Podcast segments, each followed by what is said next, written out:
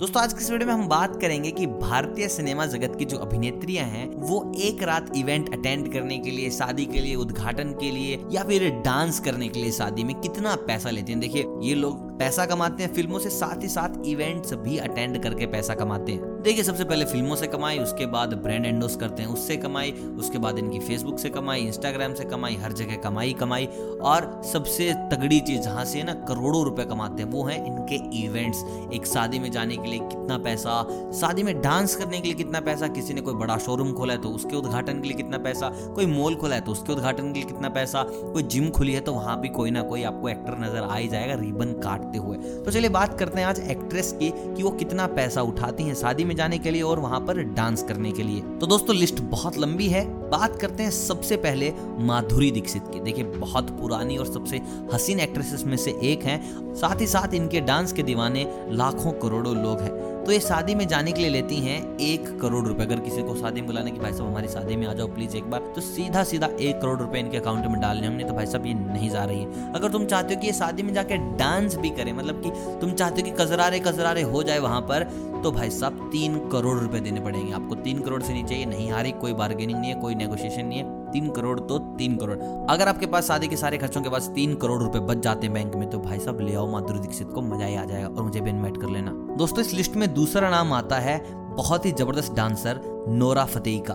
चाहे script film की कितनी भी गंदी क्यों ना हो, इनका एक आइटम सॉन्ग फ़िल्म को हिट करवा सकता है। मतलब कि हिट मशीन बन चुकी है नोरा फतेही। और सोशल मीडिया पे तो लोग इनके इतने दीवाने हैं मतलब कि हर दूसरा तीसरा मीम आपको इन्हीं का मिल जाएगा। लोग पागल हैं। जाकिर जैसे लोग आकर यही पिघलते हैं। तो ऐसे में हम बात करते हैं नोरा फतेही की कि वो कितना चार्ज करते हैं। देखिए, नोरा फतेही एक इवेंट में जाने के लिए, अगर शादी में जा रही है तो वो डेढ़ करोड़ रुपए लेंगे। कि भाई साहब, डेढ़ करोड़ रुपए है तो रखो हाथ में, फिर आती हूँ शादी में। अगर तुम कहो कि भाई साहब, शादी में आके डांस भी कर दो या किसी भी इवेंट में डांस कर दो, क्योंकि भाई साहब बहुत ज़बरदस्त डांसर है। मतलब कि अद्भुत डांसर है ये। और लोग इनके डांस के दीवाने तो हैं ही।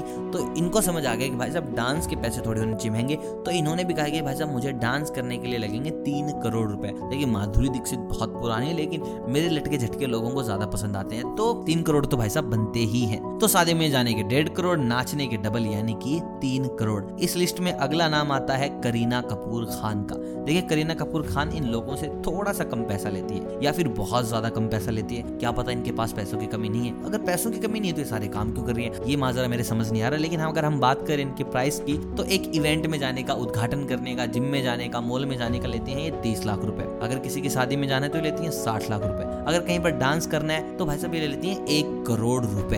अब ऐसे में इन्होंने अपना प्राइस काफ़ी कम रखा है तो अगर नोरा का बजट ना हो तो करीना को बुला लीजिए, क्योंकि बेबो की बात तो बेबो में है आखिर। दोस्तों, बढ़ते हैं अगले नाम की तरफ़, वो नाम आता है कैटरीना कैफ का। तो अगर आपने इनके डांस मूव्स नहीं देखे तो भाई साहब आपने क्या ही देखा? इनके डांस मूव्स के लोग दीवाने हैं, ऐसा ज़बरदस्त डांस कि लोग पागल हो जाएँ। तो अगर आपको शादी में चाहिए कैटरीना कैफ, सिर्फ़ कैटरीना कैफ, डांस नहीं करिए, सिर्फ़ आ रही हैं, तुमसे मिलेंगी, हाय हेलो करेंगी, रबड़ी खाएँगे और चली जाएँगे। तो भाई साहब, आपको लगेंगे ढाई करोड़ रुपए। सबसे महँगा काम चल रहा है भाई साहब इनका। ढाई करोड़ रुपए।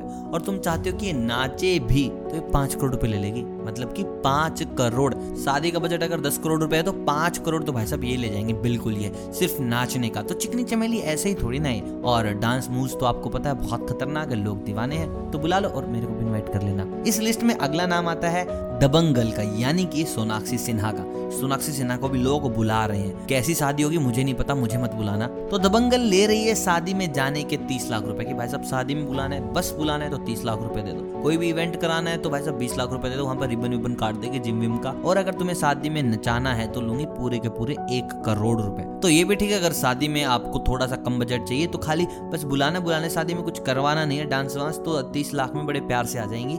दबंगल इसके बाद अगला नाम आता है सुस्मिता सेन का। देखिए सुस्मिता सेन बहुत पुरानी एक्ट्रेस है मिस वर्ल्ड रह चुकी हैं। तो ऐसे में इन्होंने ना अपने शादी में जाने के लिए बस लेती हैं चालीस लाख की। बस इतना दे दो, ज़्यादा मुझे नहीं चाहिए। मेरे पास पहले से ऑलरेडी कुछ पैसा रखा हुआ है। और अगर तुम चाहते हो कि मैं नाचू, मैं डांस भी करूँ, सरारा सरारा तो लगेंगे भाई साहब नब्बे लाख रुपए। तो नब्बे लाख रुपए अगर तुम्हारे पास है तो जाओ सुस्मिता सेन को ले आओ डांस कर देंगे। दोस्तों, इस लिस्ट में आखिरी नाम आता है द देसी गर्ल प्रियंका चोपड़ा का। देखिए हॉलीवुड में प्रोजेक्ट्स कर रही है बॉलीवुड में प्रोजेक्ट्स कर रही है। लेकिन देखो, शादी में नाचने का मज़ा तो भाई साहब अपना ही मज़ा है। तो ऐसे में अगर हम बात करें प्रियंका चोपड़ा की तो ये भी बहुत महँगी एक्ट्रेस है। अगर तुम्हें बस शादी में बुलाना है, सिर्फ़ और सिर्फ़ शादी में बुलाना है तो लेंगे ढाई करोड़ रुपए। दे दो, कोई दिक्कत नहीं है, अच्छी एक्ट्रेस है।